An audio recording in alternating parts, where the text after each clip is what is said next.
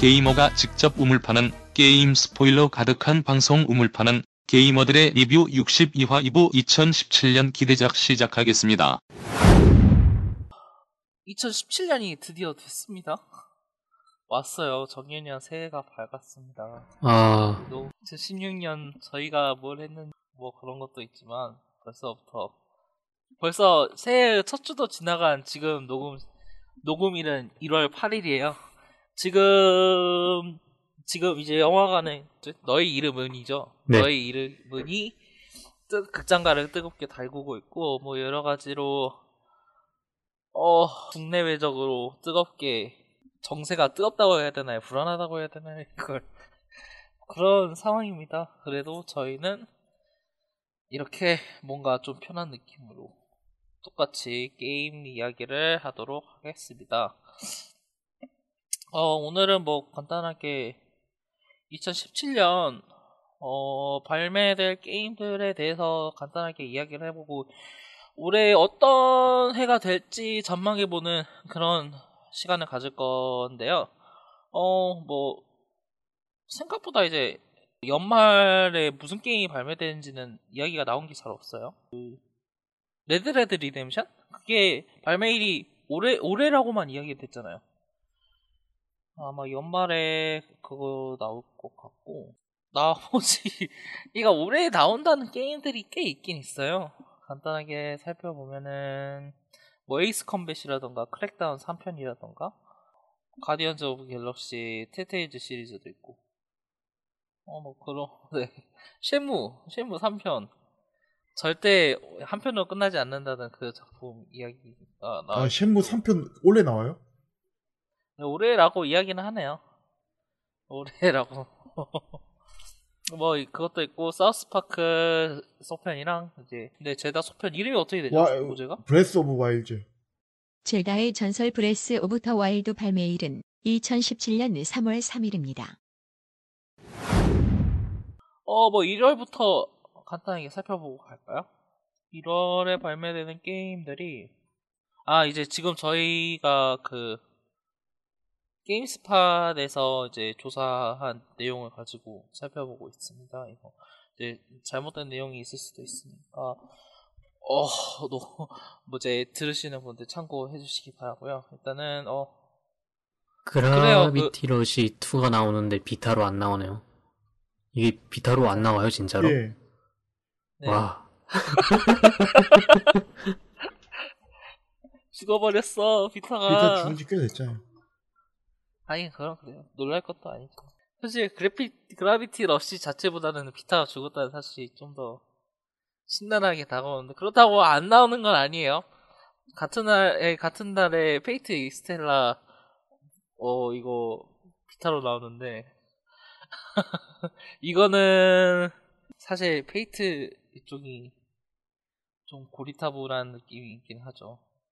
그, 전작들도 PSP로 게임이 나왔으니까, 뭐 그런 것도 있고, 레지던트 이블, 에, 바이오하자드 7이 나옵니다. 1월 24일. 이게 VR에 좀 특화돼서 나오는 그런 이미지가 있죠.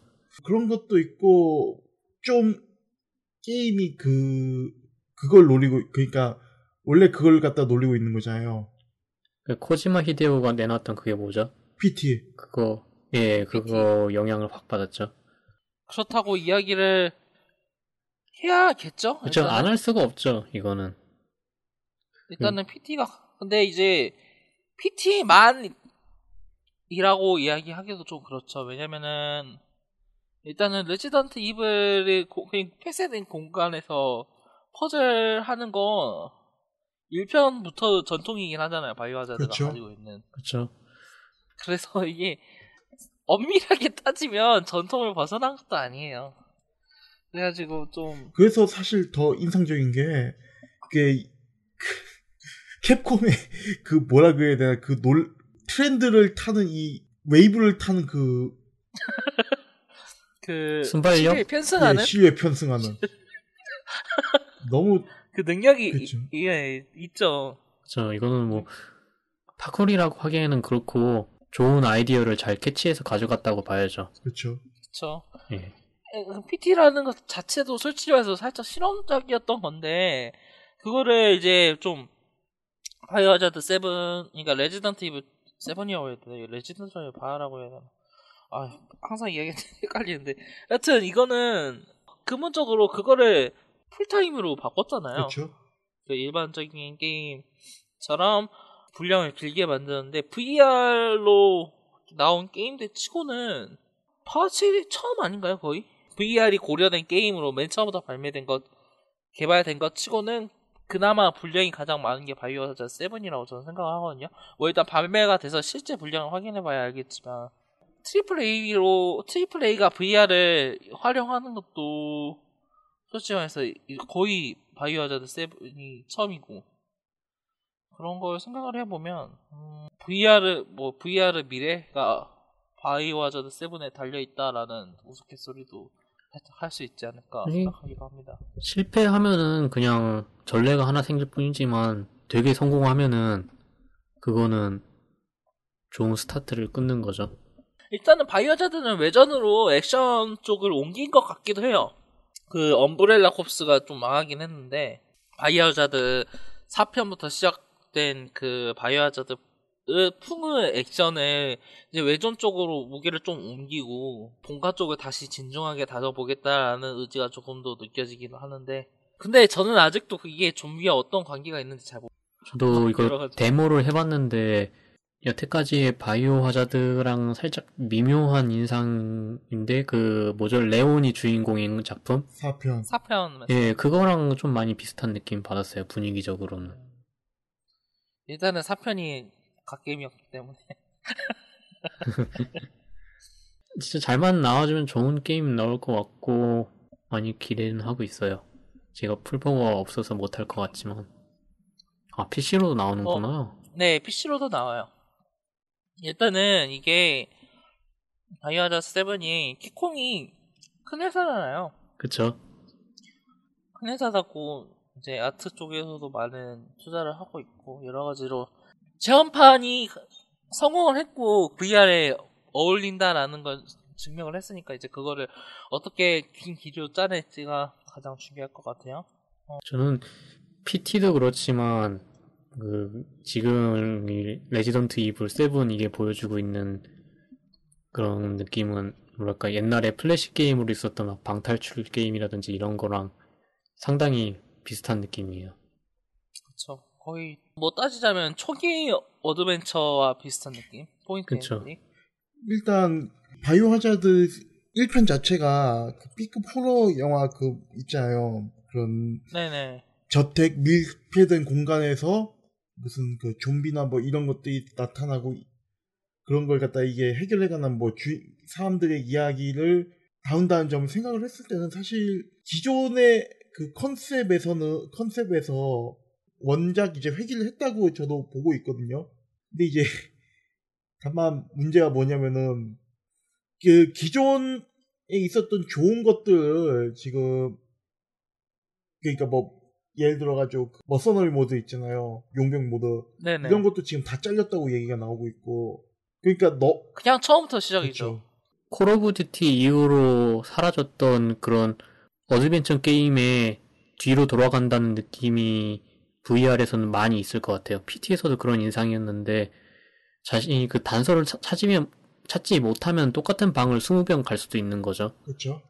왜냐면 새로운 아이템이 생기고 나서 그게 어디서 그게 작용을 하는지 물론 추리를 할 수도 있지만 그걸 감을 못 잡으면은 여태까지 들렸던 방을 전부 다 들어가 봐야 되는 그런 경우도 꽤 있으니까요. 요즘은 많이 없어진 감각인데 그런 게 다시 생기고 있는 것 같아요. 뭐 이제 뭐 테테이즈나 그런 쪽 어드벤처 walking simulator 쪽 어드벤처를 살펴보면 이제 그게 확실히 변한 것 같긴 한데 변했는데 과연 이제 그걸 어떻게 살려낼지는 게임이 나와봐야 할 것 같고 어 뭐 이제 다른 게임들 살펴보면은 뭐 큰 건 없어요. 뭐 이제 방금 말씀드렸던 뭐 Fate Extella나 뭐 그런 것도 있지만 이제 Berseria 나오죠. Berseria. 네 아 네 Tales 그- Berseria 저, 저번 작품이 참 많이 욕을 많이 먹었는데 이번 작품은 꽤 괜찮게 나와줄지 좀 걱정도 돼요. 근데 걔네들도 그 의견을 많이 들었을 테니까 이번 작품은 좀 괜찮지 않을까 하는 그런 기대가 있어요. 왠지 좀 이제 전체적인 JRPG 시리즈가 분위 정체됐다라는 이야기도 많이 듣고 있는 상황이라 특히 파엠 if가 좀 평적으로 치명적으로 당해버려가지고 파이- 어떤 거요? Fire Emblem if요. 아, 뭐 그건 그런 그겁니다만은 파판도 좀 그랬죠. 15는 좀 이제 게임이 못 만들었다라기보다는 이상하게 섞여 있다라는 이야기가 많이 나왔고요. 저는 이거는 직접 해볼 생각입니다만 아직 해보지는 않아가지고. 어 파판 아니 파판이래 킹덤 하츠 HD 2.8 파이널 챕터 프롤로그라는 게임이 24일에 예. 나오는데 진짜 Final Chapter Prologue도 얘네들이 일부러 이렇게 써놓은 걸 거예요. 가 3편 내줘 제발 3편! 아! 2.8 Final Chapter Prologue 이거 다 얘네들의 말장난.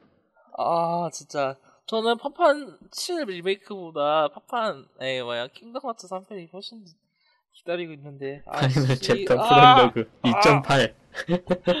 2.8 막 몸에서 혈관에서 암이 생겨나는 기분 뭐 이제 31일날 Hitman 시즌 1이 패키지로 나와요 음, 아, 여태까지 나왔던 네. 거다 묶여서 나오는 건가요? 네, retail 버전 나오는데 이게 계속 지금도 Elusive Target은 계속 업데이트 되고 있는 상황이고요. 개인적으로 지금 시즌 1을 즐겨본 입장에서는 진짜 추천하고 있어요. 자, Hitman 지금까지 있었던 블러 그러니까 Absolution 거르고 Hitman의 정수를 담은 그런 느낌이라고 해야 되나? 아, 그거 클리어 해야 되는데. 재밌습니다. 꼭, 꼭 해보시길. 시간, 진짜 이건, 진짜, Hitman은, 이번 거는, 막, 시간을 들여가지고 보면 볼수록, 막, 팔 게 계속 나와요. 아, 여기에 이렇게 갈 수도 있겠구나. 막, 이런 게 계속 생겨가지고, 막, 즐길 게 생각보다 많고, 한 에피소드, 한 에피소드에 맵 하나라고는 하지만, 그 맵 안에 있는 게, 컨텐츠가 엄청 방대해요. 같은 목표에 접근하거나 같은 상황을 만들어내는 것도 여러 가지 방법이 있어가지고. 너 이제 다음 달 2월로 넘어가면은 2월에 제가 지금 가장 기대하고 있는 For Honor가 나옵니다. For Honor, 어, 저는 다들 Dark, Dark Souls PVP 정도로 생각하고 있어요. 이 컨- 게임 컨셉을 다 다, 다르게 생각하고 있어요. 플레이를 직접 안 해보신 분들은 이게 다크 소울일 것이다 아니다 Chivalry일 것이다 아니다 이거는 그 가위바위보 싸움인데 막 여러 가지가 있는 것이다 아니다 이건 대전격투 게임이다 좀, 이게- 좀, 좀더 디테일된 Dark Souls 아닐까. 일단은 move 저는 closed beta를 해봤으니까요 이게 그런 느낌 확실히 들긴 해요 다크 소울이 근데 Dark Souls보다는 좀 더 유기적으로 작용할 수가 있고 내 플레이어들끼리 그리고 이제 move set이 다르다고 이제 그러니까 캐릭터마다 move set이 다 달라요 무기에 따라서. 그리고 이제 그 move set에 따라서 이제 여러 가지로 대처하는 방법이 달라진다던가 그런 게 있기 때문에 다크 소울이 떠오르긴 하는데 이제 그거를 대처하는 곳에서 좀 더 유기적이고 능동적으로 방어를 할 수 있다는 점은 좀 더 이제 For Honor가 나은 것 같고 뭐 이제 다대다로 붙는다는 점도 이제 For Honor에서 어떻게 드- 드러나게 될지가 좀 이제 관심 집- 관심이 집중되는 부분이고 이번 달 그러니까 1월 달에 open beta를 아니 closed beta를 시작한다고 이야기를 해요. 그래서 이제 그때 이것도 한번 즐겨 제가 플레이를 해 보고 아마 이제 발매 전에 한번 이야기를 할 수 있을지 모르겠어요. 막 그렇게 어, 네크님은 closed tester로 이미 한번 플레이 해보신 건가요? 네네 아. 저는 아마 작년 10월 달인가 11월 작년이요? 달인가 아, 작, 아, 1월이지, 네, 지금. 작년 네, 1월이에요. 그러니까 얼마 되지 않은 거죠. 작년에 플레이를 해봤고 8월이었나 9월이었나. 그때 아니구나. 인상이. 괜찮았으면은 꽤 기대해 볼만 하겠네요. 네, 저는 엄청 기대하고 있고 근데 이제 모두에게 추천할 수 있느냐가 이거는 좀 모르겠어요. 제가 taste가 좀 maniac 한 건지 아니면은. 일단은 플레이한 사람들은 유비소프트 쪽 통계에서는 지금까지 했었던 close 베타 중에서 가장 많은 관심을 받았고 어 가장 성공적이었던 이야기를 했어요. 발표를 했어요. 내부적으로 통계를 발표를 해가지고.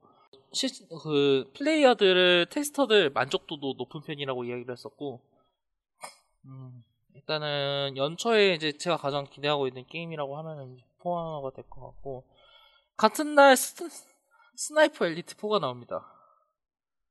스나이퍼 엘리트는 솔직히 말해서 스나이퍼 엘리트는 2편이 나왔을 때는 와 이게 드디어 2편이 나오는구나 라고 생각을 했고 3편이 나왔을 때는 3편이 나오, 나오는 각이라고 라고 생각을 했었거든요. 이제 4편이 나오니까 하, 이제 뭔가 질린다고 해야 되나. 다들 스나이퍼 엘리트 전에 즐겨보신 적 있나요? 스나이퍼 엘리트는 해본 적이 없어요, 여지껏. 몇 번 해본 아. 적이 있었는데 FPS 치고는 저랑은 안 맞더라고요.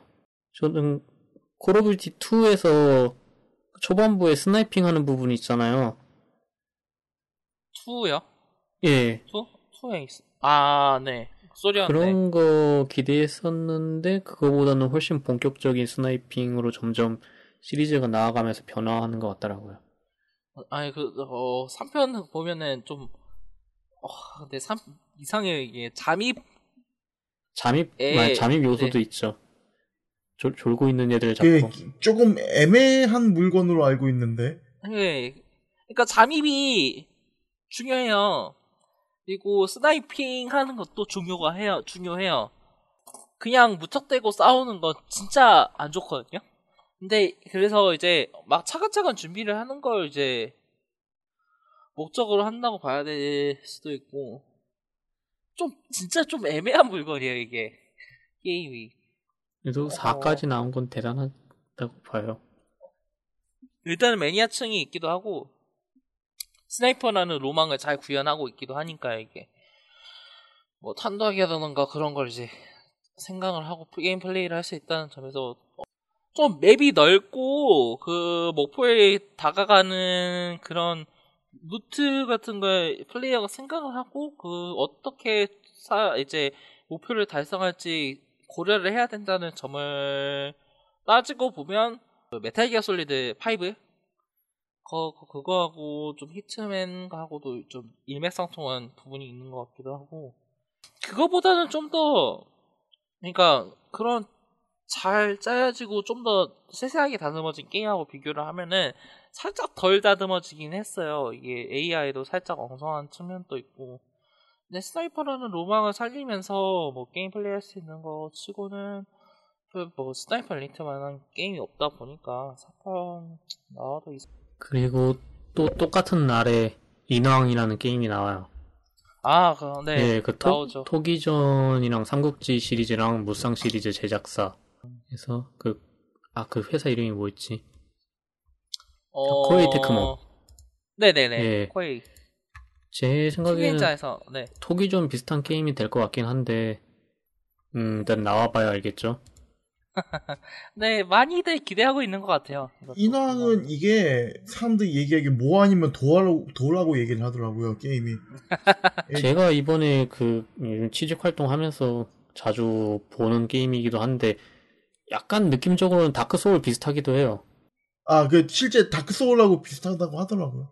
베타 때. 아, 이게 네, 닥뭐 니어라던가 뭐더 나아가면 서지 같은 게임도 있고 뭐 이제 다크 소울이 영향을 끼친 게 다듬어져서 이번 올해 드러나는 것 같긴 해요 전체적으로 인왕은 이제 그런 게임이긴 합니다만 그 워- 거의 다크 소울 원류라고 봐도 되죠 팀 닌자 같은 경우에는 그렇게 되고 뭐 이제 전체로 하면 헤일로즈 워 2 음, 네, 헤일로 워즈 2. 네, 헤일로 워즈 2가 21일 날 발매가 되고. 이게 스타크래프트 같은 전략 게임이죠?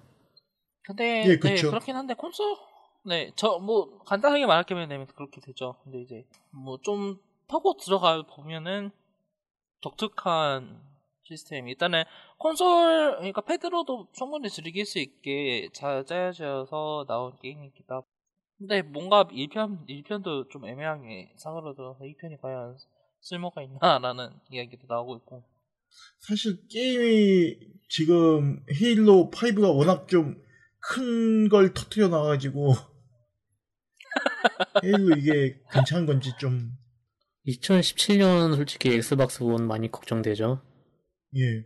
엑스박스 원 같은 경우에는 ML 마이크로소프트가 그 PC하고 같이 활로를 찾는 그런 걸 구상하고 있는 것 같은데 솔직히 말해서 저는 이거 엑스박스 키넥트를 이용한 홈 인터페이스 구축보다 더 구린 아이디어라고 생각하거든요. 윈도우 10을 이용한 솔직히 얘네 그 엑스박스 360 때랑 비교하면은 왜 이렇게 마소 쪽에서의 지원해주는 화력이 부족한지 이해를 할 수가 없어요.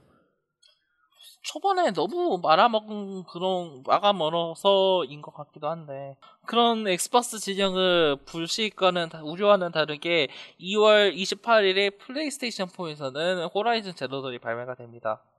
이거 저희들하고도 이야기되는 되게 많이 기대받고 있죠. 그쵸 그리고 네, 그쵸. 네. open world 맞죠? 네 open world라고 하더라고요. 일단은 공룡이 조류 조상이라는 점에서 깃털이 없는 공룡은 과연 어떤 삶일까라는 걸 상상할 수 있는 좋은 기회가 되지 않을까 근데 다 로봇들이니까 뭐 어차피 네, 로봇. 깃털 로봇이 나왔어야 됐어. 막 그렇게 이야기도 해보고. 전투 외의 요소들은 어떨지 좀 기대가 되네요. 대충 전투는 영상 보면서 기대가 예상이 가는데 전투 외에 뭔가 할 게 있나는 그거 부분이 잘 되어 있으면 되게 괜찮은 게임 아닐까라는 생각도 들어요. 근데 RPG적 요소를 매스 이펙트 식으로 이야기를 하다 보니까 저는 솔직히 조금 불안하긴 해요, 이거. 액션 위의 부분이 살짝 실망스럽게 나오지 않을까. 일단은 플레이스테이션 4를 사는 게 먼저일 것 같긴 합니다만. 액션 요소도 이게 문법이 얼마나 치밀하게 만들어졌는지 그게 중요하죠. 계속 똑같은 행동의 반복이면은 금방 질릴 수도 있고. 뭐 일단 어찌됐든 사야 되니까. 아 그 사실 이거는 제 최우선 그거 구매 리스트에 들어있진 않아요 사실. 그 지금 플포 프로를 살 예정이긴 있거든요. 근데 그거 품귀 현상이 저는 사재기나 이런 거면은 금방 풀릴 줄 알았는데 그런 게 아니라 이제 아예 그냥 진짜로 품귀 현상인 것 같아요. 아, 근데 이게, 그, 그 취재를 해본 결과 아니라고 인벤 쪽이었나 그쪽에서 이야기를 했거든요. 용산 쪽에는 물량이 쌓여 있대요. 예. 그 전만큼 물, 물건이 안 나오는 것도 아니긴 한데 용산 쪽에서 물량을 다 틀어잡고 이쪽에서 10만 원 정도 웃돈을 얹어가지고 판매를 하고 있는 상황이어가지고 이제 다른 쪽 시장에 물건이 안 나오는 거라는 이야기가 계속 돌고 있는데 어 뭐 여러 가지 증언이라던가 실제 탐구한 기사를 보면은 그게 사실인 것 같기도 하고 이마트 같은 데서만 좀 어느 정도 물량을 풀어도 그런 짓을 못 할 텐데 이마트로 공급되는 물량이 아예 없다는 건가요? 그러면 대형마트 쪽으로? 그런 것 같아요. 그게 그런 네 그런 것 같아요. 용산 쪽에 그 정도의 힘이 있나? 프로 같은 경우에는 그렇게 대중적으로 팔만한 물건이 아니라고 소니 쪽에서 판단을 한 걸 수도 있죠. 그렇죠. 그래도 이, 런 거를 자기네들이 소니 쪽에서도 되게 의문을 표하고 있잖아요. 자기들은 충- 이 시장 규모에 맞게 충분히 물건을 풀고 있는데 소비자들이 이 물건이 없는 그런 그 현- 현재 상황이 되게 자기들에게는 의문이다 이러면은 그 용산 쪽으로만 공급되는 물량을 컷해가지고 대형 마트에 속 좀 돌려버리면은 근데 대형 마트 쪽에서 아예 안 받아주는 건가? 안 팔. 근데 그러니까 이게 그 용산 쪽에서 받는 게 시장에 나오자마자 소니가 물건을 풀잖아요. 그 물건을 전부 다 용산 쪽에서 먼저 가져간다는 거죠. 그래서 그 거기에 웃돈을 주고 판다는 게 아마 이제 지금 현 상황인 것 같습니다. 이게 이제 시장 크기가 작다 보니까 이런 사재기가 가능한 걸 수도 있고 아, 그러면은, 솔직히, 소니 코리아 얘네들 되게 능력 없어 보이는데. 사실 근데 그것 저번에 그 히라닥스님이 얘기했었던 것도 그렇고 북미 빼면은 지금 물량이 없는 것도 사실이지 않나요? 그러긴 하죠. 저 상당히 적긴 하죠. 플레이스테이션 4보다는. 제가 그, 레비아타님이랑 얘기했을 때, 일본에서도 물량이 없는 건지, 지금, 아마존에서 54,700엔이거든요? 이게 정가인가요? 아니요, 정가 아니에요. 네. 정가 아니고. 그럼 일본에서도 물건이 없는 거예요. 그래서 지금 물건이 사실 좀 없는 건 맞아요. 제가 봤을 땐 그래요. 그 특히 한국이면 더 적게 들어왔을 거라고 보긴 하는데 문제는 뭐냐면은 물건이 한국에 들어와서 없는 게 문제가 아니라 그게 지금 쌓여 있는데 안 돌고 있는 게 문제인 거죠. 아, 딱 봐도 지금 실제 구매 고객한테 안 가고 있는 거는 누구나 인정하는 부분 아닌가요? 그쵸, 확실하죠. 그거 같은 경우에는 여러 가지 커뮤니티라던가 좀만 들춰 봐도 플레이스테이션 프로가, 프로- 프로가 실제로 소비 최종 구매 최종 구매자한테 돌아가지 않는다는 게 좀 당연하게 보여질 정도라서. 일본에서도 세금 포함해서 5만 원이 안 넘을 것 같네요.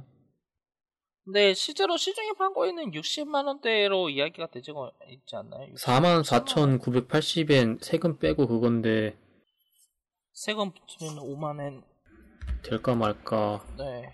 아 모르겠어요. 일단은 이거 같은 경우는 시장 구조가 이상한 게 사실이다 보니까 워낙 작기도 하고요. 뭐 그렇습니다. 그리고 이제 2월 달에 발매되는 게임은 토먼트 타이드 오브 누메네라가 있습니다. 아, 그거 드디어 나오네. 2월 28일. 이게 지금 바- 이거 네 인엑자일에서 인엑자일에서 만들고 테크랜드에서 배급을 한다는데 AOS인가요? 롤 같은? 아, 아니, RPG 아니, 인가? RPG. 완벽하게. RPG 아, 완전- 디아 같은 RPG인가요? 아니요. 아니요 아니요 토먼트 그 아, 주사위 던지는 그런 RPG인가요? 아, 어, 아니죠? 좀, 좀 영상을 좀 봐볼게요. 그게, 발더스 게이트 기억하시면 돼요. 바이러스키. 진짜, 진짜, 진짜 옛날 RPG. 이렇게 하면 엄청 옛날 같지만, 여튼 옛날 RPG. 녹스는 디아 같은 거고. 아, 액션 그런 게 아니라, 그- 더그 전은. 드래곤 에이지가 한때 뒤살리고 했었던, 그리고 그, 옵시디언의 타이러리와 이제, 여러 가지 게임들이 그나마 근근히 연맥을 이어가고 있는 그런 RPG. 아, 일단, 일단 제가 간단히 이야기하기엔 이미지만 봐서 약간 살짝 디아 비슷하네요. 그런, top-da, top-down, top view라는 점에서는 그렇죠. 예. 어, 액션 막 그런 식으로 보다는 이제 막 대화하고 그런 게 중요하게 될 것 같기도 하고. 일단은 토먼트라는 이름이 게임에 가지고 있는 무게가 다르죠. 이펙트도 그쵸. 있잖아요. 그쵸. 이게 과연 어떻게 나올 것인가, 토먼트. 인엑자일 기대하고 있습니다. 사실 그거보다는 이제 그 누메네라 설정이 공식적으로 게임 거기 들어간 거 그쵸, 그쵸. 그것도 엄청. 어, 이거. 턴제인가요? 아니요?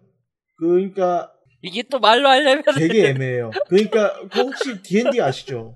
아, 잘. 턴제인 것 같은데. 아 그게 그러니까 D&D의 그걸 갖다가 PC로 옮겨놨다.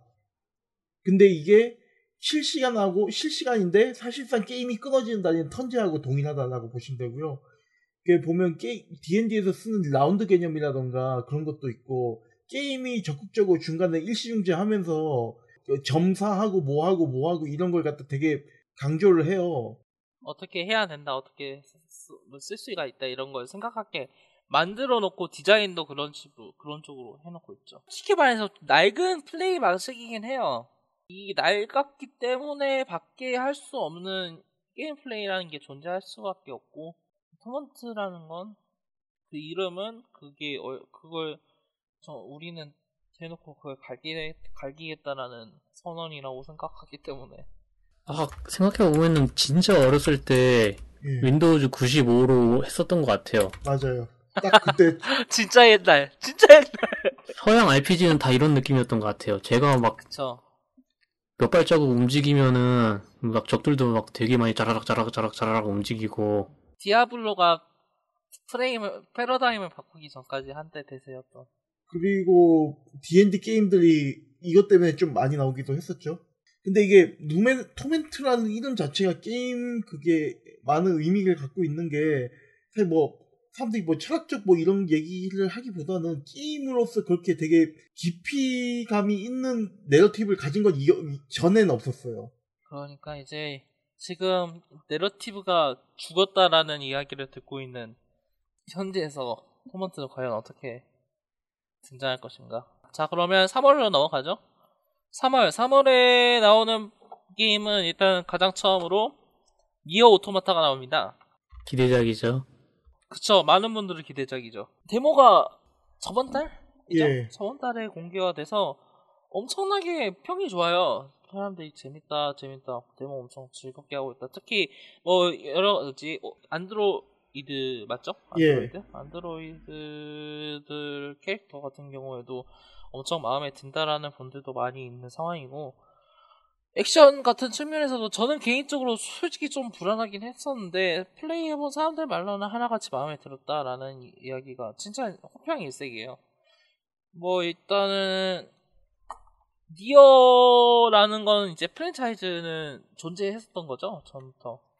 스타일리시 액션 게임이라고 하는데 뭐 슈팅 게임 같은 느낌도 든다고 하고 니어 예전에 그게 있었던 게 컴플리컨트였나? 네. 레플리칸트. 니어- 리플 컨 네. 예 맞아요. 그거에 영향을 어떻게 근데 이어진다고라는 이야기는 있는데 어떻게 이어지는 건지 잘 모르겠거든요.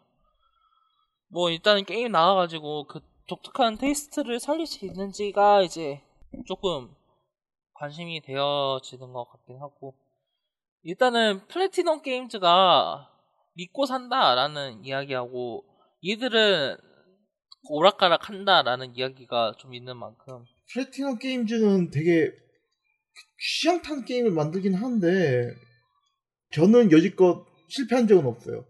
뭐 이것저것 네, 항상 저는 제, 이제 제가 잡아보는 베- 뭐지 플래티넘 게임즈가 많지는 않긴 해요. 본격적으로 플레이한 거는 좀 이제 그 아 네 메탈 기어 솔리드 리벤전스, 에 메탈 기어 리벤전스 라이징이죠. 라이, 야, 예 맞죠 라이징. 메탈 기어 라이징 리벤전스 그거는 엄청 재밌게 했었고 뭐 그런 스타일리싱 같은 거를 잘 살리고 또 그런 걸 좋아하는 회사기도 하니까 기대가 되긴 해요. 뭐 publisher가 코흐 미디어가 있다는 것 자체에서 조금 불안한 느낌이 들긴 하지만 뭐 메인은 스퀘어 에닉스고 아마 이쪽은 서양 배급이지 않을까 생각을 하고 있고요. 누가 누가 껴 있다고요? 코흐 미디어요 딥실버. 아 네, 배급 쪽인데 이게 서양 배급을 이제 아마 이쪽이 대행하는 그런 느낌인 것 같아요. 음, 어, 그렇다 보니까 사실 불안, 이 그쪽에 대해서는 뭐 불안한 건 없고, 어, 저는 괜찮게 나올 것 같아요, 이거. 확실히. 이거가 뭐, 뭐, 불안한 부분이 컬트적인 그, 컬트? 그런 느낌? 그, 리플리, 리플리컨트 불안함? 그게 살짝 있는 게 사실이긴 한데. 뭐 베요네타 시리즈 상당히 괜찮았으니까요.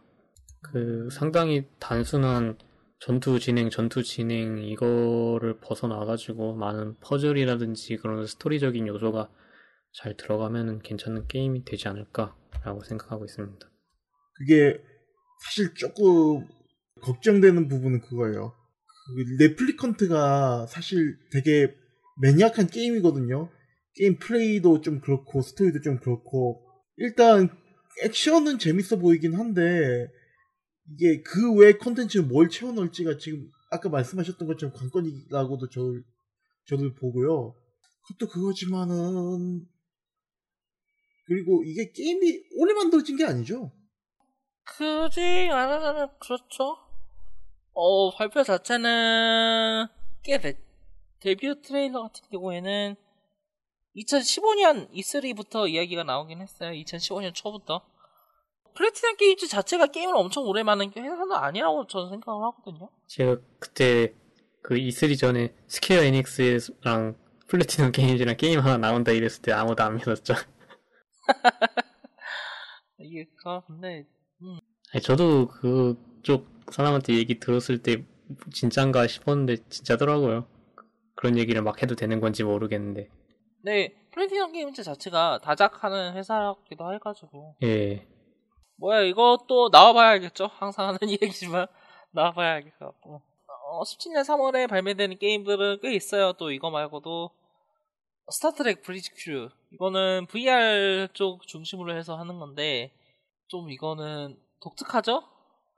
예 스타트렉 브리지 크루가 제가 이, 이제 이 얘기를 좀 했었는데 그 진짜로 막 이브 발키리 같이 직접 막 화려하게 이제 파일럿이 돼서 싸운다기보다는 진짜 함선에 탄 것처럼 여러 사람들 그 VR로 접속한 다른 친구들과 함께 함선을 조종한다는 느낌 그 판타지를 채워줄 수 있는 좋은 게임이라고 생각을 하고 있고 해상도 꼭 화려한 그래픽이 아니더라도 그 배를 타고 그 배를 조종한다는 느낌을 잘 느낄 수 있게 하는 그런 중요 그런 컨텐츠가 아닐까 생각을 해가지고 그래서 저는 브리치크를 생각보다 기대하고 있는 작품이기도 해요. VR, 그러니까 기존 문법에서는 그냥 함선 조종만 한다 이게 지루하게 느껴졌을지 모르지만 VR로 통해서 좀 더 실감나는 체험을 할 수 있고 그걸 통해서 협동을 한다는 점에서 더 큰 좀 더 이제 살짝 떨어진 느- 자리에서 더 큰 것을 조종한다는 그런 판타지를 채워줄 수 있지 않을까라는 생각을 좀 하고 있거든요. 그래서 저는 좀 기대를 하고 있어요 이거를. 스타트랙 자체에 연이 없어가지고 그렇게 아니 저도 스타트랙 자체를 좋아하는 건 아니긴 해요 솔직히 말해서 저, 저 영화밖에 안 봤고 근데 이게 기대가 되는 점은 스타워즈 같은 경우에는 지금 VR 좀 보면 화려한 걸로 다 툭치고 있잖아요. 그 1인칭 파일럿 빠르게 지나가는 여러 가지 상황이라던가 그런 파일럿 로망 쪽으로 이제 풀어나가고 있는데 이거 같은 경우에는 한 발짝 떨어져 가지고 함선이라던가 다른 사람과 같이 협동을 한다는 그런 쪽을 좀 중심을 그쪽에 중심을 두면서도 이게 더 이제 네, 협동 VR을 통한 협동이 어떤 식으로 이루어질 수 있는지를 볼 수도 있는 작품이라고 생각을 하고 빅뱅 이론이란 드라마 있었잖아요. 네네 걔네 등장인물들이 하면은 되게 각 잡고 할 것 같긴 해요. 아 저도 그런 거 보고 싶어요 예. 아, 이제 롤플레잉 하는 식으로 촬영하는 거 보면은 유튜브 중에 그 노드라는 친구들이 있거든요. 노드라는 채널로 이제 게임 이제 뭐 여러 가지 코어 게임이라던가 실제로 비비탄 가지고 놀면서 영상 찍고 노는 친구들이 있는데 아마 이 친구들이 가장 좋아하지 않을까 그렇게 생각하고 있습니다. 사실 저는 이 컨셉이 되게 위험하다고 생각을 하거든요. 어... 왜냐면 이게 자칫 잘못했다가는 그 그냥 내가 이게 기존 게임하고는 다른 거잖아요. 아예 게임 자체가 진행이 안 될 수 있지 않나. 그렇죠. 그래서 예.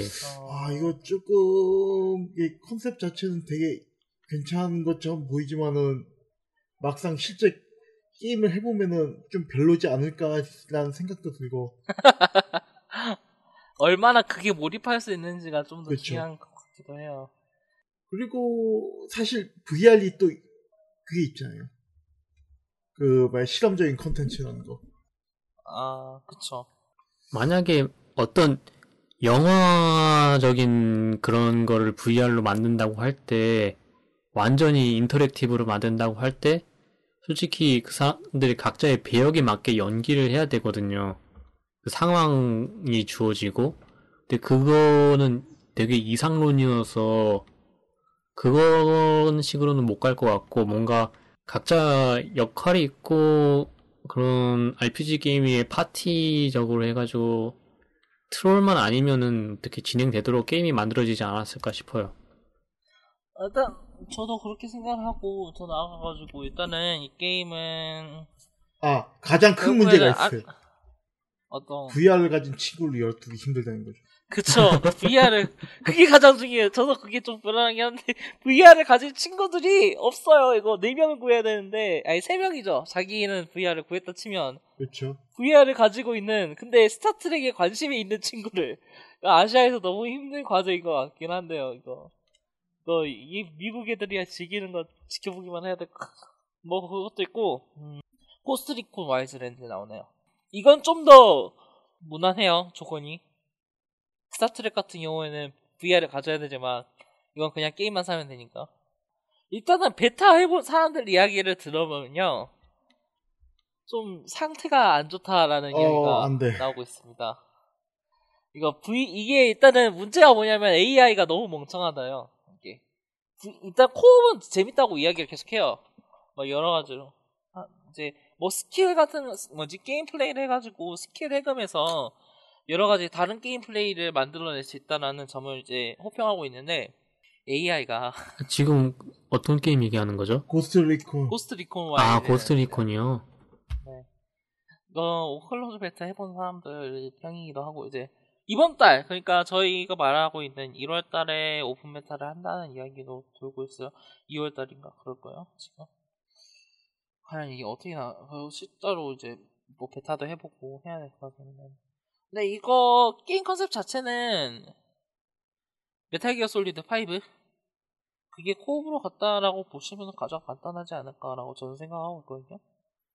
좀더 오픈월드적인 접근이라는 점에서 그리고 또 코업을 통해서 이제 같이 적, 작전을 수행한다는 점에서 뭐 그런 측면에 그런 측면으로 생각할 수 있지 않을까라고 생각을 하고 있고 일단은 저는 이거 사긴 할 생각이에요. 친구들 이제 다른 게임 같이 하는 친구들이 이거 구매할 생각이었다고 하고 해서 또 전에 퓨처 솔저 플레이 해본 입장에서는 어, 그 속작을 기대하고 있기도 하고요. 뭐 다른 분들은 어떻게 하실 생각인가요? 저는 살려고 했었는데 그 게임이 별로라고 하면은 전 그냥 이번에 스위치 쪽에 밀어주려고 그냥 돈 모을 생각이거든요. 그것도 좋죠. 그거 한번 이제 느긋하게 보시는 것도 나쁘지 않을 것 같고. 사실 일단은- 니어만 지금 최우선이에요. 니어만 아 포아너랑 이때쯤 되면은 산 게임이 너무 많아가지고 그거 처리하는 것도 이제 급급하거든요. 그러긴 하죠. 뭐 아직 전 작년에 못하신 게임들이 쌓여 있다고 들어. 아 지금 디스아너도 하고 있고요. 그리고 아 와치복스는 그냥 스킵할 거예요. 어, 아. 애시당초에 제 취향이라기 보다는 할 수 없긴 없으니까 그거보다는 그거 데이어스 엑스 덱 하고 난 다음에 히트맨 하고 그래야죠. 아마 올 설 전에는 디스아너드랑 덱 끝낼 생각인데 왜냐면 덱을 제가 그 좆같은 DLC를 다 질렀어요. 하실 게 많네. 하실 게 많어. 히트맨 올해 안에 하실 수 있을까? 히트맨 올해 안에 할 수 있어요. 그, 사실 공략만 보고 클리어한다고 생각하면 되게 금방 끝나잖아요. 그러긴 하죠. 저는 3월부터 한 8월까지는 아마 보셔가지고. 여기에도 참여를 못하지 않을까 생각 중이에요. 그때만 일단은 뭐, 지나면은 네. 자유의 몸이니까. 그거 와일드랜드 넘어가서 스틱스 좀 컬트적인 인기를 끌기도 했죠. 액션 이제 잠입 게임인데 예, 고블린으로 잠입을 한다는 좀 독특한 설정도 있고 그 steampunk적 분위기와 함께 이제 그 상당히 수직적인 디자인을 가지고 있잖아요. 이거 그쵸. 게임이 그런 그런 여러 가지 것들이 합쳐져 가지고 잠입 게임들 중에서도 좀 컬트적인 인기를 끌었던 스틱스 2편이 발매가 되죠. 3월 14일 날. 저는 저는 저는 보고는 지켜보고는 있는데 직접 하지는 좀 않을 것 같아요. 1편도 하다가 좀 말았거든요. 이게 재밌긴 한데 뭐라고 해야 되나? 딱 저한테 달라붙는 그런 건 없다고 해야 되나? 모르겠어요. 저는 다른 분들 이거 즐겨보신 적 있나요, 스틱스? 아니요. 아, 아니요. 근데 봐서 그냥 그 뭐랄까 디스아너드나 뭐 어쌔신 크리드나 메기솔이나 이 정도의 재미가 있어 보이면은 할 것 같아요. 디스아너드 1 정도로만 재밌어 보여도 어떻게 여유가 디스하는 되면 원은 좀 그거는 성- 너무 높은 목표 아닌가요, 솔직히? 그건 좀 잠입 게임들 치고서도 좀 높은 성취도라고 보고 있는데 저는 어, 일단은 이게 막 triple A로 대자본이 들어가서 나오는 건 아니다 보니까 그거 말고는 매스 이펙트 안드로메다가 3월 21일 날 발매가 됩니다. 그건 뭐, 개, 뭔 개깡으로 나오는 건지 모르겠어요. 저, 저는 진짜 이제 얘네들 게임은 못할 것 같아요. 그 드래곤 에이지 때 한번 데여가지고 아 이런 게임은 난 평생 못하겠구나 하고 발매일 설정을 좀 이상 아직 갔어요. 29일 날 20, 뭐지 그 해외 발매가 29일이었나? 예. 지금 보고 있는 게임스팟 기준으로는 21일이라고 이야기를 하고 있는데 29일로 알고 있거든요. 어, 그게 맞는 것 같긴 한데 이- 말이 안 되죠, 애시당초에. E3 때 게임 플레이가 한번 공개되긴 했죠? 전 또 한, 한 1, 2년 더 묵힐 줄 알았죠. 그렇죠. 왜냐면은 일단은 이 그 얘들 있잖아요. 얘들 그 바이오웨어 자체가 게임을 엄청 느긋하게 만드는 친구들이기도 하고 인퀴지션 나온 게 재작년이기도 하고 이번 거 발매 거 개발한다는 이야기가 나온 거는 작년에는 컨셉 재작년에 컨셉 나오고 작년에는 작년 E3 때도 간단한 게임 플레이밖에 안 나오고 게임 플레이 지금 보면 거의 두 달 전까지는 정보가 거의 없었어요. 근데 그게 지금 3월 달에 갑자기 발표가 되다 보니까 이게 일단은 막 시즌 패스가 없다는 이야기를 하고 있거든요. 전혀 기대가 안 됐죠 지금 시즌 막, 막 행복하다 이런 느낌이 전혀 안 되고 이런 불안한 분위기를 저는 CNC4에서 느낀 적이 있습니다. 근데 게임 트레일러도 완전 쫑이었, 어, 똥이었어요, 솔직히. 그- 그러니까 완전 1편을, 1편을 떠오르게 만드는 그런 게임이었잖아요. 그쵸? 근데 1편의 안 좋은 점만 떠오르게 만드는. 아, 액션, 액션은 좀 다채로워진 것 같긴 한데, 디비전이 떠올라가지고. 그렇죠? 아이, 이게 매스 이펙트가 잘못한 건 아니고, 디비전이 잘못한 건데.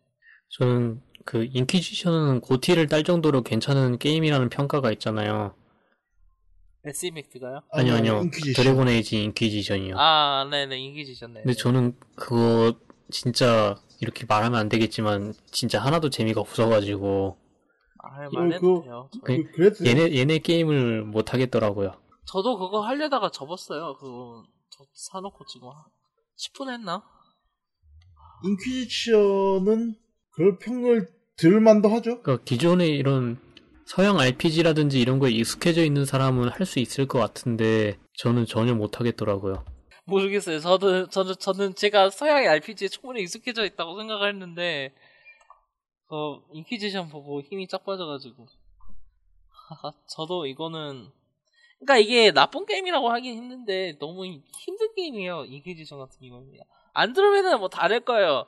기획, 베이스적으로는 슈팅 문법을 그대로 따라하고 있, 있고, 또 그렇게 보이니까. 근데, 일단은 스킬 투자 같은 거는, 2, 3편 그걸 그대로 따라하는 것 같아요. 언패형 슈터에서 뭐야, 뭐 게다이 슈터로 바뀌었는데 그 스킬 찍는 게 의미가 있을까요? 뭐 스킬 날아다니고 막 하는 게 그런 데서 쓰- 쓰이겠죠 또.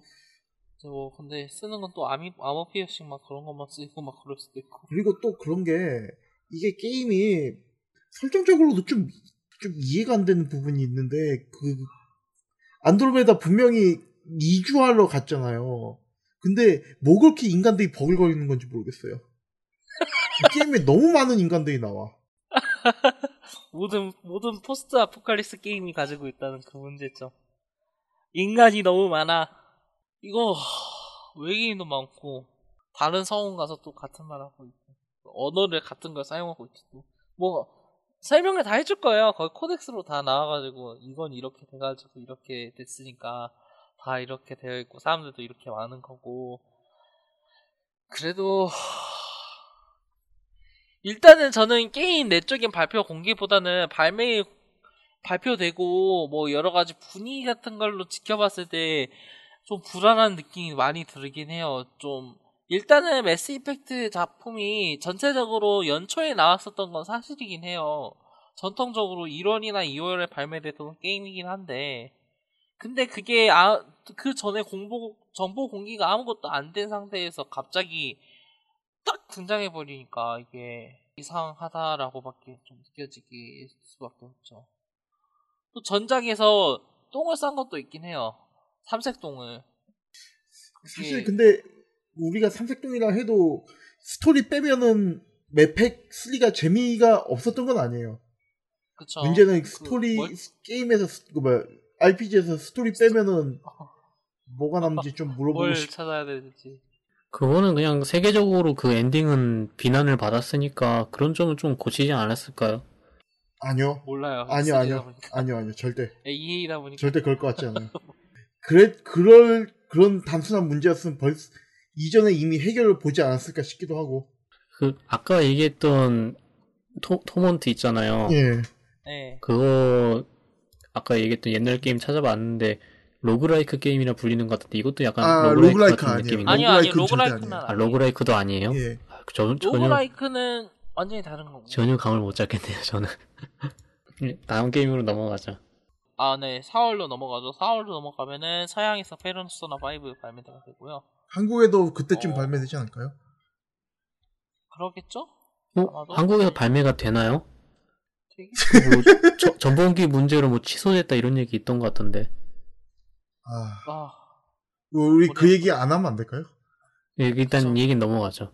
일단 이거 정발 취소라든지 이런 얘기는 없는 거죠? 직접적으로는 없었어요, 제 기억에. 어, 네. 예. 그러면은 뭐 발매될지도 모르겠네요. 일단 또 발매 전날 발표할 수도 있겠죠. 예, 취소. 일본어로 네. 나오겠죠. 긴급 뉴스, 특급 뉴스를 알려드리고 그리고 이제 스나이퍼 고스트 워리어 3가 나옵니다. 이거는 전혀 예상하지 못했던 게임이에요, 저 같은 경우에는. 2편도 그랬고 1편도 그랬고 이렇게 망했었던 게임이 어떻게 살아날 수 있었을까라는 생각을 하는 게임인데 은근히 팔리긴 꽤 빨리 팔린 모양이에요 이게. 스티퍼 이시라는 이야기까지 쓸 정도면 사실 뭐 중요한 게임이 아니까 넘어갈게요. 불릿스톰 리메이크. 리메이크가 아니라 remaster 아닌가요? 네 remaster remaster. 이게 왜 remaster가 나온지 알 수가 없어요. 근데 remaster 하면 보기 좋은 게임이긴 해요.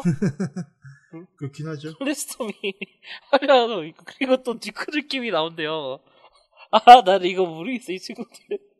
무슨 생각하는지 전혀 모르겠어. 느낌이 게임 플레이 안에 있는 캐릭터로 한 명 분통해가지고 키석 옆에서 코멘트를 날리는 그런 새로운 보드가 추가된다는데. 근데 살짝 전 나사가 빠진 게임이고 하니까 괜찮을 것 같아요 어, 뭐 사진 않을 것 같긴 한데. 네, 그때 저는 처음 나왔을 때 뽕을 뽑았어요. 할 거 다 했으니까. 뭐 전체적으로 반, 뭐 정확하게 뭐 DQ 히어로즈 2 이거 나와 있고. 드래곤 퀘스트 히어로즈 2 나오죠. 이거 네. 레비아타님은 전작 해보셨나요? 아, 그거 드퀘 무쌍이요? 예. 아니요. 아, 안 해보셨구나. 취업하고 난 다음에는 게임 하는 걸 갖다가 진짜 꼭 해야 되는 게임만 필수적으로 하고 있어요. 아, 꼭 해야 되는 게임이 아닌 게임. 드퀘 같은 경우에는 저도 아, 자주 접하지 않아가지고. 일단 뭐 근데 전체 이제 나머지들 게임들 보면은 발매일이 다 이제 안 정해져 있어요. 뭐 인저스 인저스티스 2 같은 경우에는 5월 16일 날 발매된 걸로 이제 이야기되어 있고 이거 같은 경우에는 뭐 DC가 영화는 말아먹었지만 다른 건 그래도 잘 나가고 있거든요. 드라마가 특히 잘 나가죠. DC. 그쵸, 플래시가, 플래시가 생각보다 잘 나가고, 애로우도 선방하고 있던 게 살짝 수그러 들었다가 이번 시즌 들어가지고 다시 나간다는 이야기가 나오고 있고, 수어사, 수어사이드 스쿼드가 중국 없이 7억 달러인가 찍었다고 하잖아요. 중국에서요? 중국 없이요. 아, 7억을 찍었어요? 성공, 그 정도 성공했다고요? 하고 하지 않았나요? 저도 저 그냥 지나가면서 들은 이야기라 골때리네. 한번 확인해 볼게요. 그리고 저 라임이라는 게임 아주 많이는 아니지만 아주 살짝 기대하고 있긴 해요. 라임이라 읽어도 라임이요? 되는지 모르겠지만 인디 게임인데 원래 플포 독점이었거든요. 근데 확 풀렸는데 스위치라고 써있기도 하고 스위치 맞아요. 스위치라고도 예. 적혀있어요.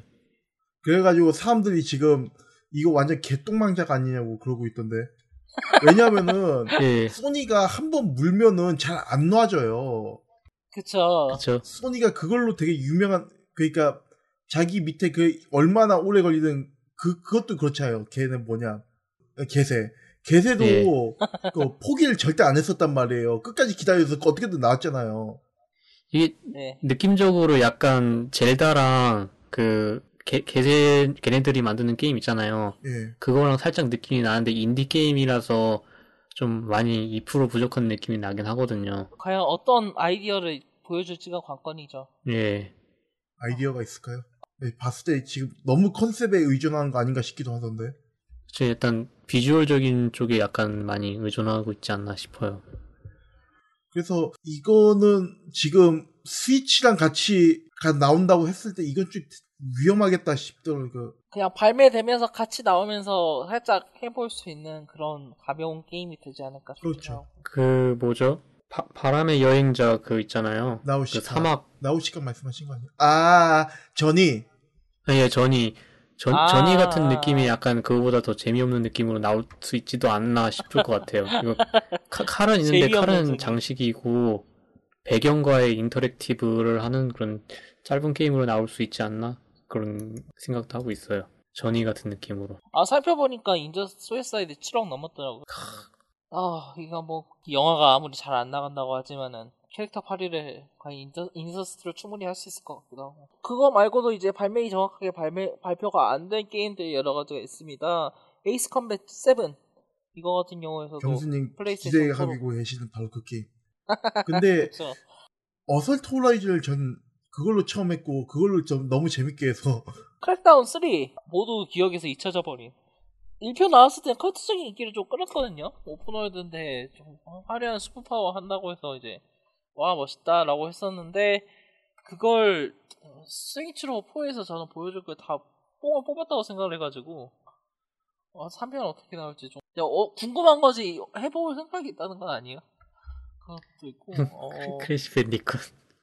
아, 그렇습니다 뭐 뭐요? 크래시 아 밴디쿠시요 크래시 밴디쿠. 아 씨. 아 그거 생각하면 진짜 씨.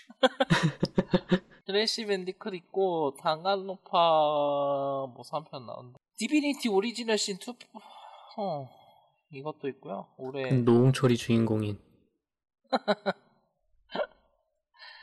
있고 그란트리스모 스포츠 이것도 올해 발매 예정이긴 합니다 그란트리스모 VR로 나오나요? 나오 나온다는 얘기는 직접적으로 없지 않나요? 아, 그렇긴 하네요. 근데 네 근데 잠정적으로는 아마 그렇지 않을까 싶어요 나오겠죠. 저는 예. 가오갤도 게임이 나오네요. 네 테테일즈에서요 예. 그 배트맨을 배트맨이 나와요? 배트맨 이미 배트맨 나왔어요. 나왔어요, 나오고 이미. 있어요. 아니, 아니, 아니요. 가오, 시즌 아, 끝났어요 이미 가오갤이. 나온다는 줄 알고. 시즌 끝났는데 저는 엄청 재밌게 했어요. 이거를 그 뭔가 게임에 그러니까 영화 재해석 하겠지 그런 정도 생각을 했었는데 그냥 게임 캐릭터 자체를 완전히 세계관을 완전히 처음부터 다시 만들더라고요. 음, 그 배트맨 같은 경우에는 그러니까 좀 더 배트맨 그러니까 배트맨과 브루스 웨인이라는 캐릭터 자체를 좀 더 조명을 해요. 그래가지고 그러니까 마스크 오브 판타즘이 있었잖아요. 그 예전에 TX 아그. 그거 예예예 알아요. 네. 그거 뭐야? 네, 이게 그러니까 그 정도로 캐릭터를 재해석한다고 생각을 해요.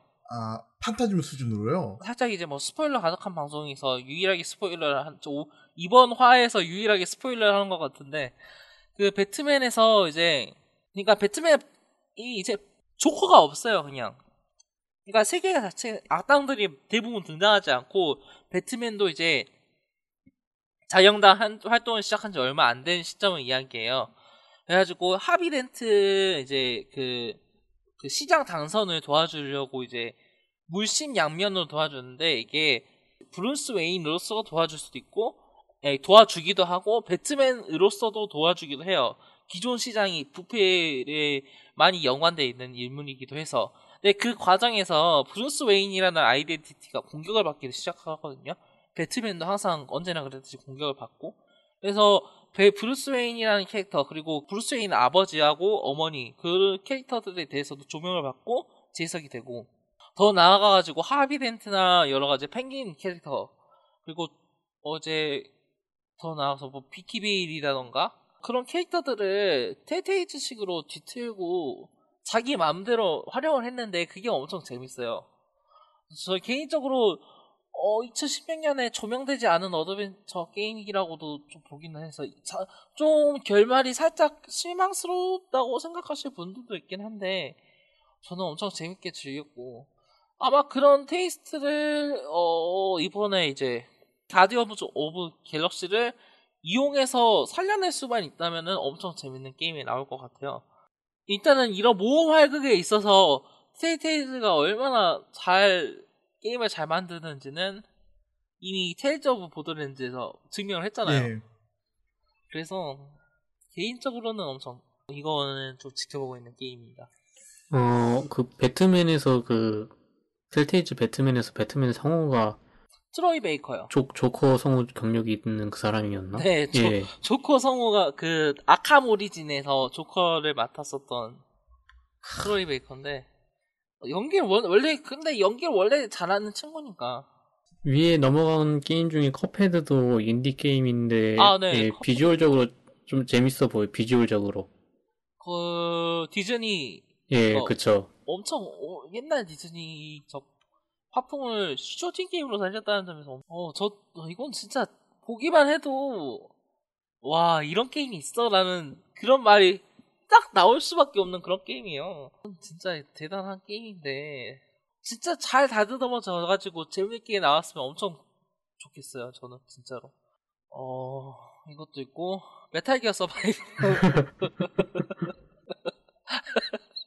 이것도 2017년에 나옵니다. 코나미 게임 사업 접, 접으려는 건지. 코나미가 생각을 안 하죠.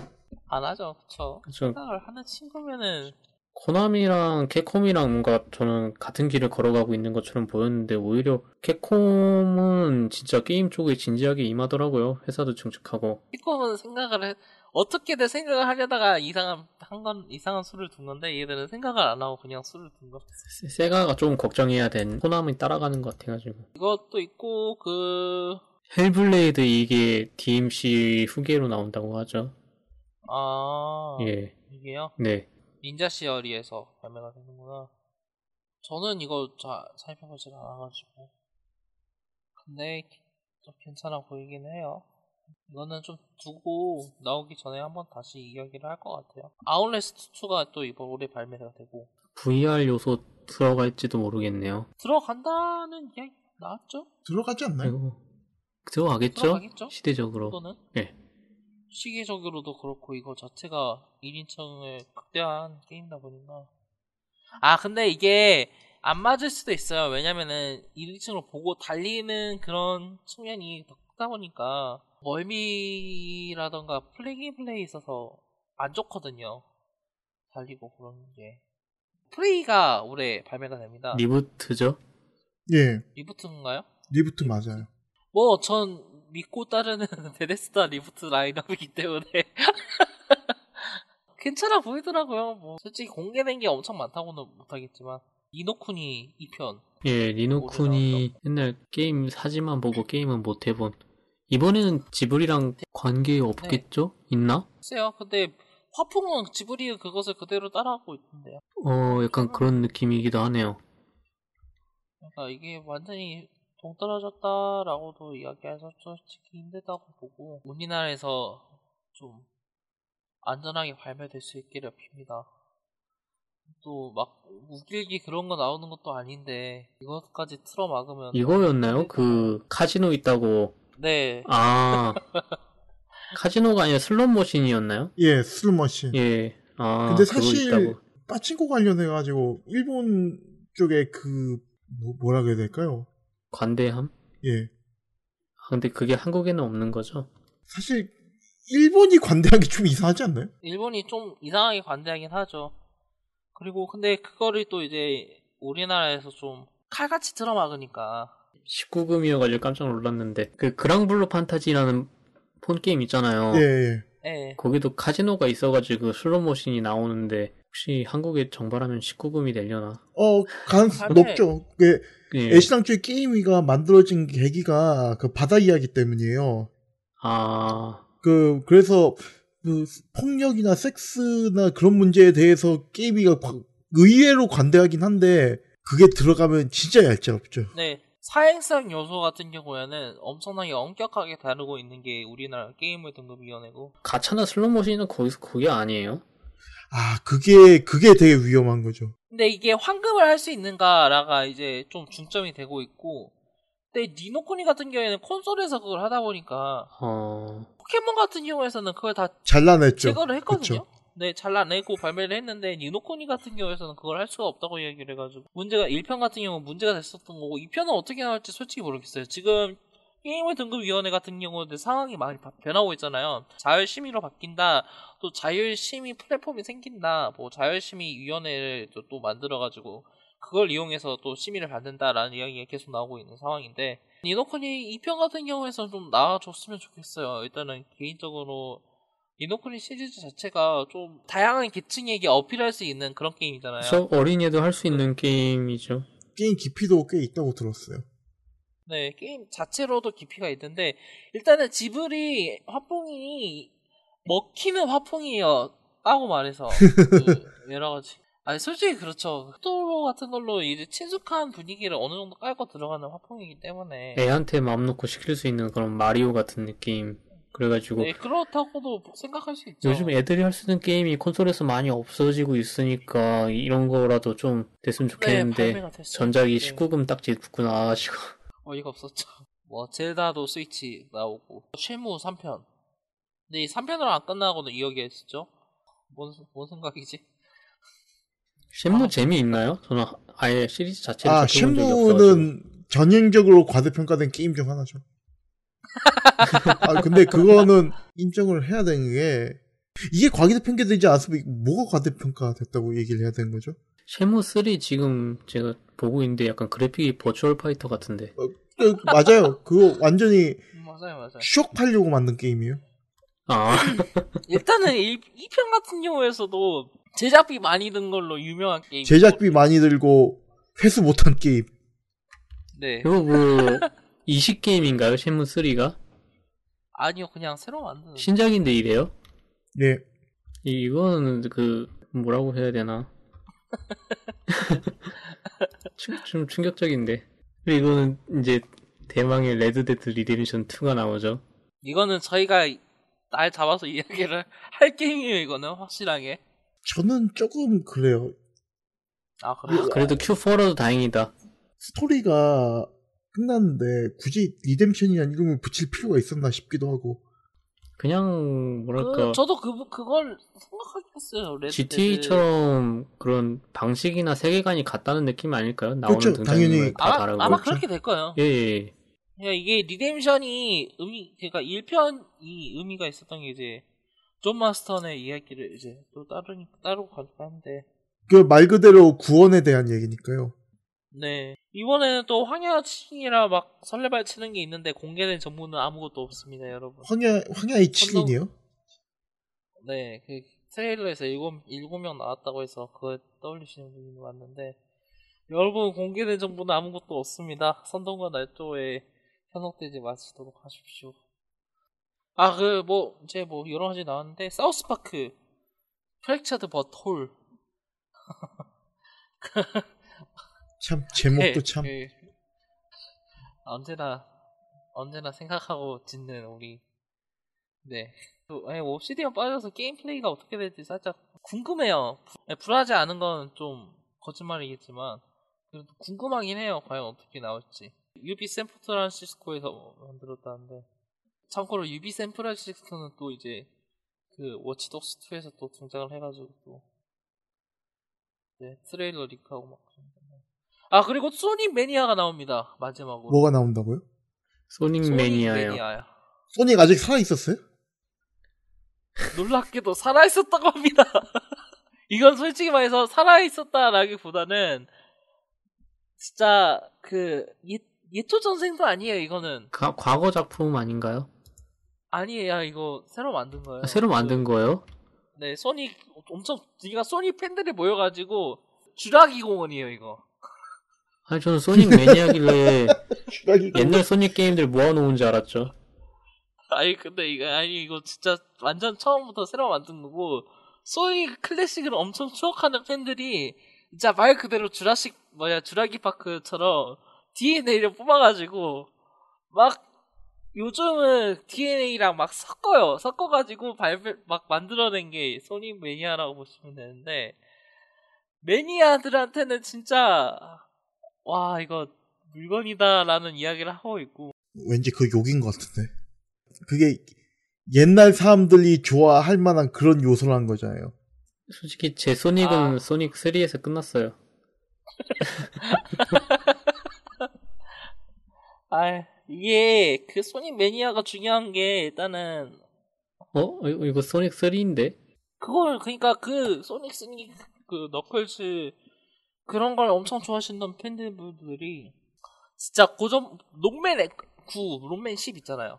아니 5년 전에 소, Sonic 뭐 나온 거 있었거든요. Sonic 타임머신 뭔가. Sonic Generations. 아, Generations. 그 사람들 되게 좋아하지 않나요? 어, 저, 저 했는데 되게 재미 없었는데. 그래도 저 저는 솔직히 말해서 이게 아마 소니가 마지막 기회가 아닐까 생각을 하고 소니가 항상 마지막 기회였어요. 뭘 그래요? 소니 그만 만든 이야기예요 진짜. 항상 마지막 기회긴 했죠 애들이.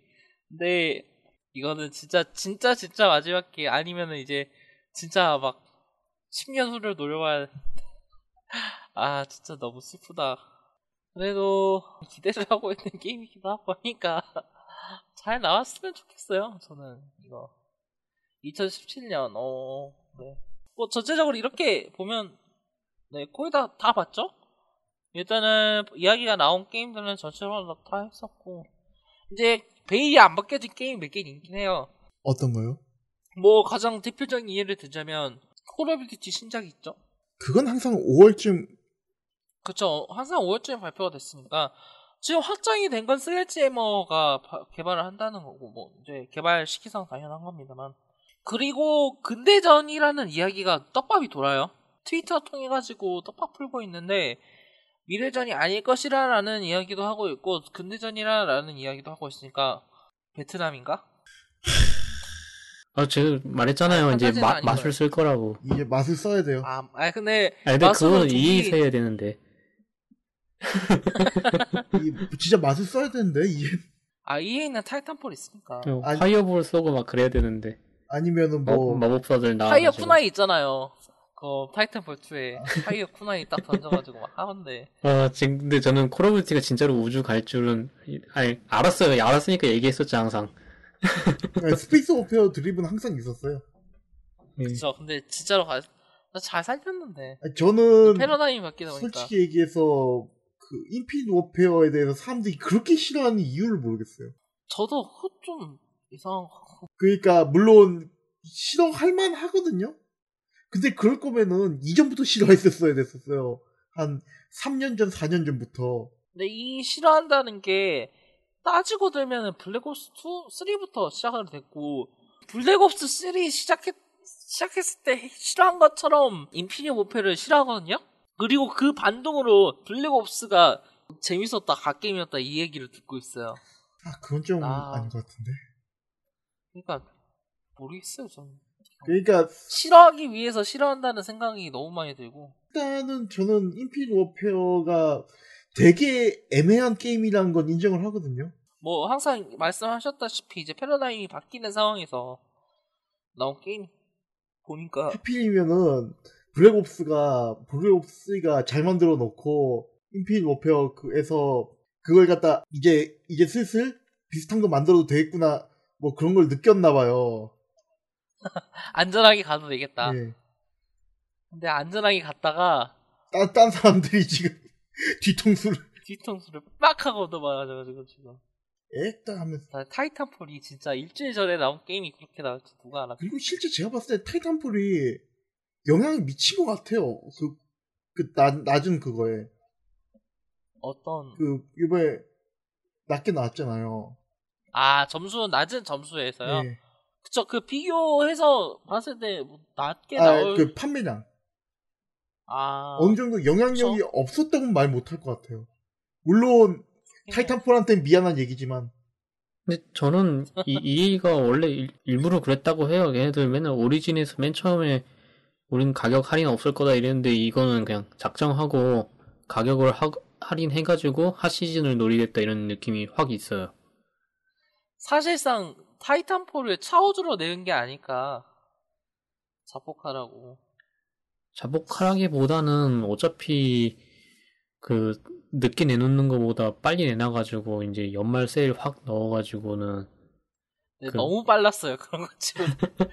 너- 일주일 다음이면 너무 빨랐어요 그거. 뭐 이번에 또 Battlefront 그쪽 신작 Star Wars 신작 나온다고 했었 그런 것도 이번에 나 올해 나올 것 같고. Visceral 게임에서 만드는 거요? 아 그런 거기 거기서 나오나? Visceral에서 뭐 만든다고 하지 않았어요? 아 근데 Star Wars 같은 경우에는 계속 이제 EA 쪽에서 만들다 보니까 정보가 공개가 하나도 안 돼요. 아마 에피소드 8하고 연계해가지고 게임이 뭐가 하나 나올 것 같긴 해요. 뭐 슈팅이든지 아니면은 뭐 액션 뭐지? 뭐 함대 그쪽이라든지. 중간에서도 계속 이야기 몇 번 나올 것 같고 그거 말고도 또 이제 있는 게 여러 가지 있긴 한데 뭐 나올 만한 게 올해는 어쌔신 크리드 안 나오려나요? 올해 나오긴 하겠죠. 나와야 개발- 되는데 얘기가 너무 그렇죠. 없으니까 영화가 근데 망해서 이거 같은 경우에는 해마다 나오는 시리즈였으니까 아마 개발을 하고는 있을 그쵸. 거예요. 그 루머는 이집트 간다라는 이야기도 있긴 한데 아, 그럼 다시 페르시아 왕자가 되는 건가요?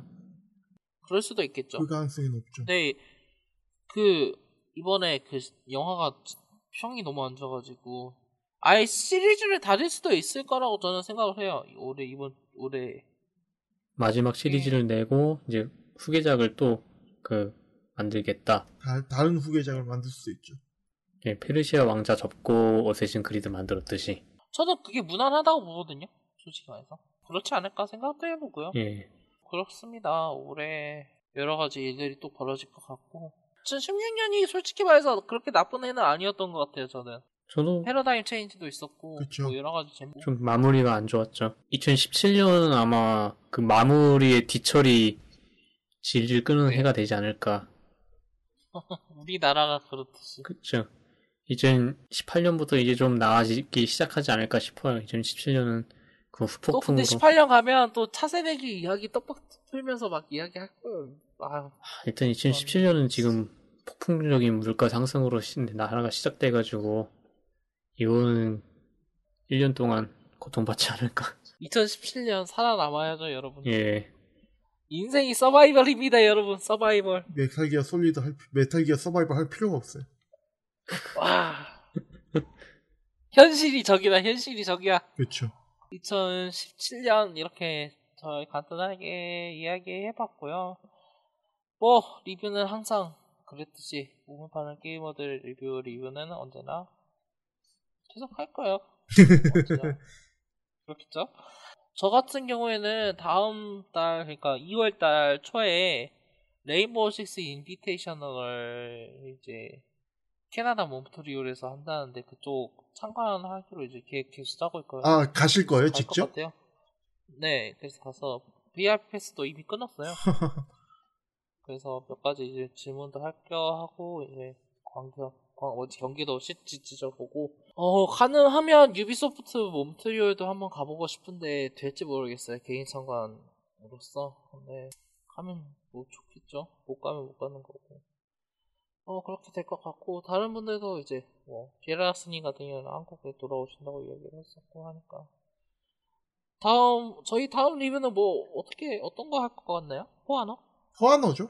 어 저희 트위터나 이메일 주소 이메일은 항상 열려 있고 어 그쪽으로 뭔가 제보라든가 이야기를 해주시고 아니면은 뭐 감상 남겨주시고 싶으신 분들은 그쪽으로 남겨주시면 됩니다.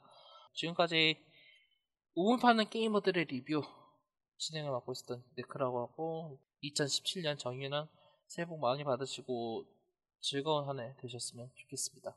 네. 지금까지 들어주신 여러분 감사합니다.